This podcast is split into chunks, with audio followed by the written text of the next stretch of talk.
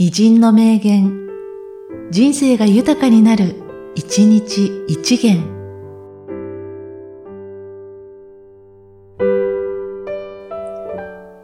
10月22日、清水達夫。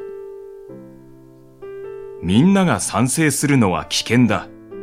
それは新しくない。みんなが反対するから新しいのだ。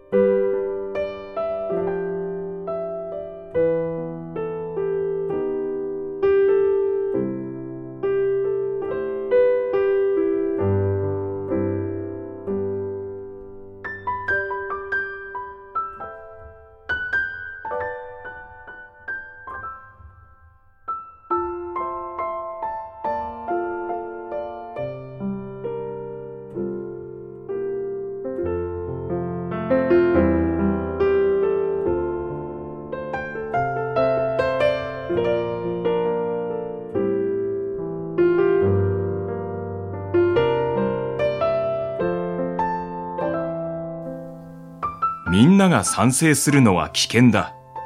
それは新しくない。みんなが反対するから新しいのだ。